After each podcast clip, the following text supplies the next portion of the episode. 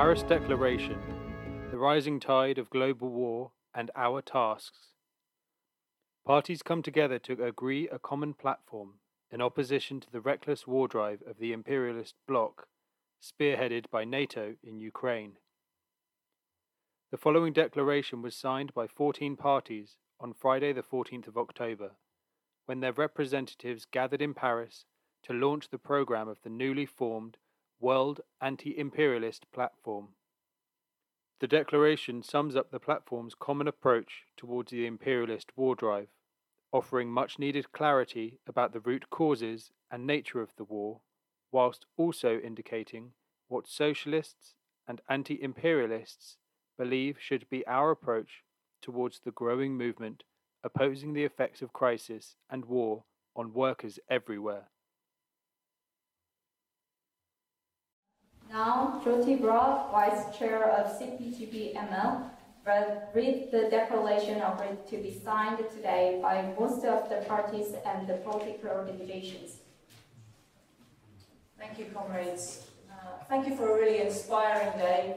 It's been wonderful to hear so many speeches and to find out there are so many parties who hold true to a scientific socialist analysis of the world and are doing what they can to bring that to the people.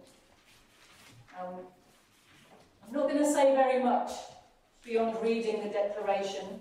I know that you've all read it already, uh, but I think we need to, at the end of this day, we need to hear it again and really think about what it means. Um, just very briefly, by way of introduction, I feel today we're facing in the world a Zimmerwald moment. I'm sure I don't have to explain to people in this room what that means. Just as in 1915, when Lenin led the movement of revolutionary forces against the rotten reformism that had taken hold of working class parties across Europe.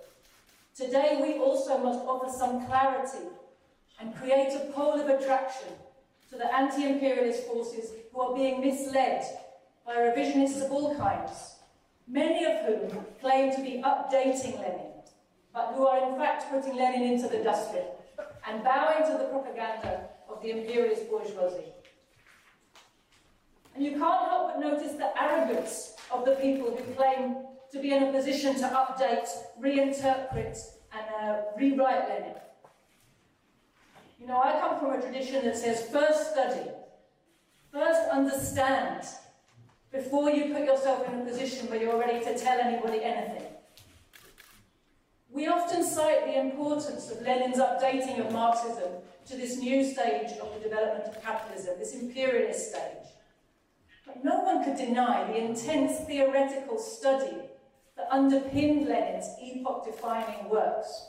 You read how many volumes of Lenin's collective works build up to his writing of the thesis of imperialism. Read that book again and again and again and look at how much work has gone into what he says there. No one could deny the intense theoretical study of all of Lenin's epoch-defining works, or that his assertion that capitalism had reached a new stage was thoroughly proved by him in his works, and also proven by history. The correctness of Lenin's scientific discoveries was proven in the crucible of practice of the Bolshevik Party. Our movement, on the other hand, has inherited a state of deep theoretical confusion and ignorance. It's really a sign of the times that there are many parties in the oppressed countries that are not socialist, but who are able clearly to understand the primary characteristics of the world situation, whilst many so-called socialists find it impossible to agree about the nature of Russia and China and the definition of imperialism. And this question is not abstract, comrades. As many here in this room have pointed out today, without a correct theoretical orientation, we cannot hope to give the right direction to our practical work. Those workers who are under the influence of wrong ideas are being demobilized from meaningful and militant anti-war activity. And this is not only tragic for them, but dangerous for our movement and the prospects of our success.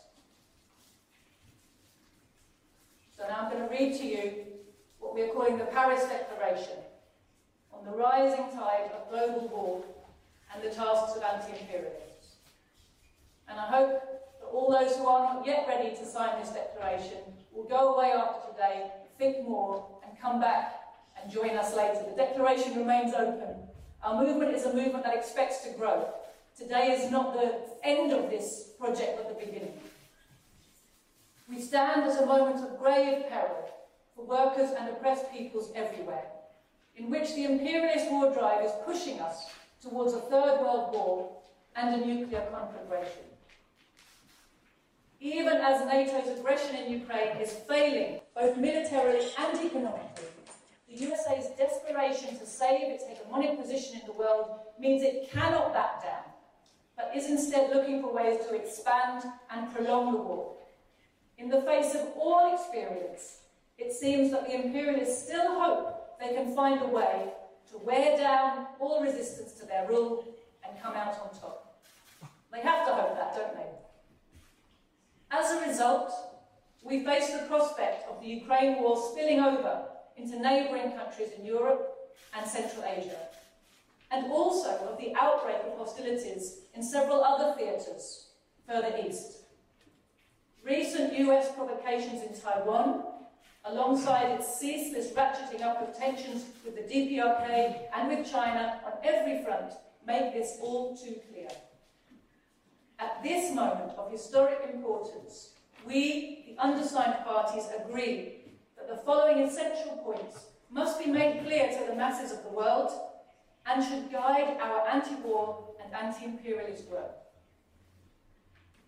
First, that the conflicts that have already or are threatening to break out are not isolated or local affairs, but are integral parts of the USA's drive to retain its global hegemony.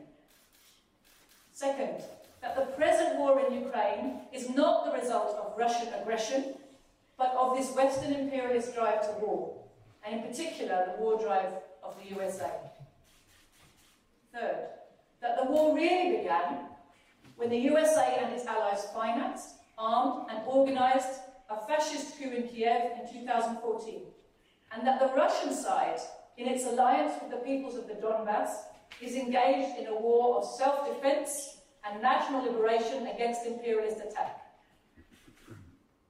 Fourth, that the war drives against China and the DPRK are also a result of imperialist aggression, and that no matter who fires the first shot, if the threatened conflicts break out in Korea or Taiwan, those wars will also be wars of anti-imperialist self-defense and national liberation waged by the Korean and all the Chinese people.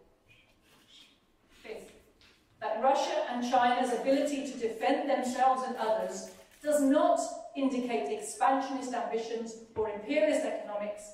It is based in decades of planning for self-defense, initiated by the socialist governments of the USSR and the People's Republic of China. And if you want proof of that, just look at what kind of armies Russia and the USA have in the Ukraine. The imperialist media constantly talk about how the Soviet air defences are the best in the world. Air defences. What do the USA invest in? Bombers. Just think about that when you're thinking about the characterization of these two armies. It's not just armies bad, as the, the kind of vulgar pacifists want to tell you, who are subservient to bourgeois ideology. There are two types of armies in this conflict, and they're very differently constituted and used. There is no economic data to justify characterizing China or Russia as imperialist. These are countries that do not live by super exploiting or looting the world. They do not put other countries into military, technological or debt slavery. On the contrary, the beneficial terms of trade and the technological and military assistance they offer are giving smaller developing countries the chance to break out of imperialist enslavement. Seven, that Russia and China are the targets of imperialist aggression because both, by retaining their own independence and by assisting other nations to gain theirs, they represent a serious threat to the imperialist world hegemony.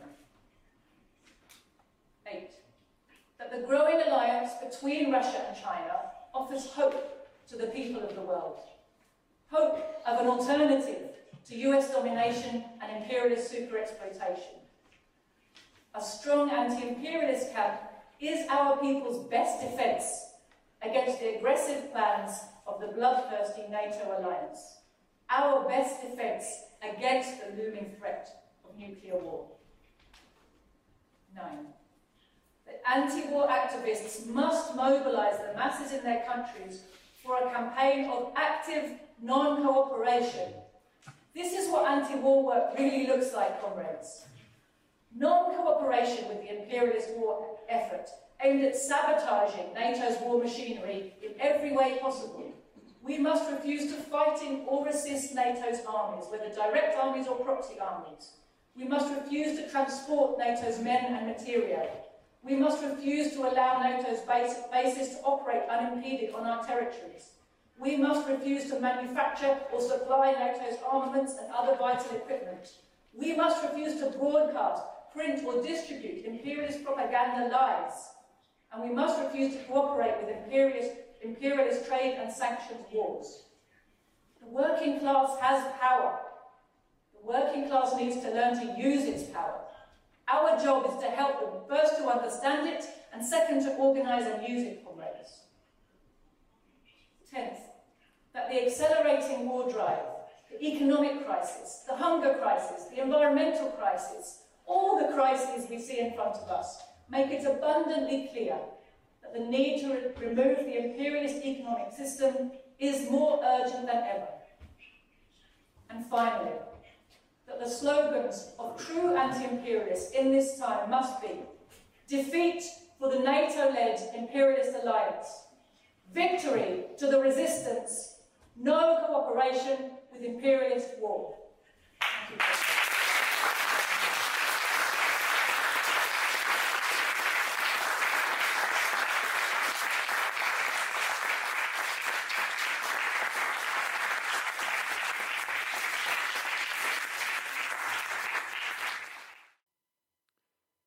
Signatories. Initial signatories. The Communist Party of Great Britain, Marxist Leninist, Britain. People's Democracy Party, South Korea. Pole of Communist Revival in France, France. Korea is One, Belgium. Baltic Platform, Eastern Europe. Communist Party, Italy. Communist Party, Switzerland. Communist Party of Kyrgyzstan, Kyrgyzstan, Eastern Initiative, Eastern Europe, Hungarian Workers' Party, Hungary, Italian Communist Party, Italy, National Association of Communists, France, New Communist Party of Yugoslavia, Serbia, Spanish Avant Garde, Spain. The declaration remains open for socialist and anti imperialist organizations. The declaration remains open for socialist and anti imperialist organizations to sign, and the number of signatories is expected to grow significantly over the coming period as the imperialist war drive intensifies and spreads.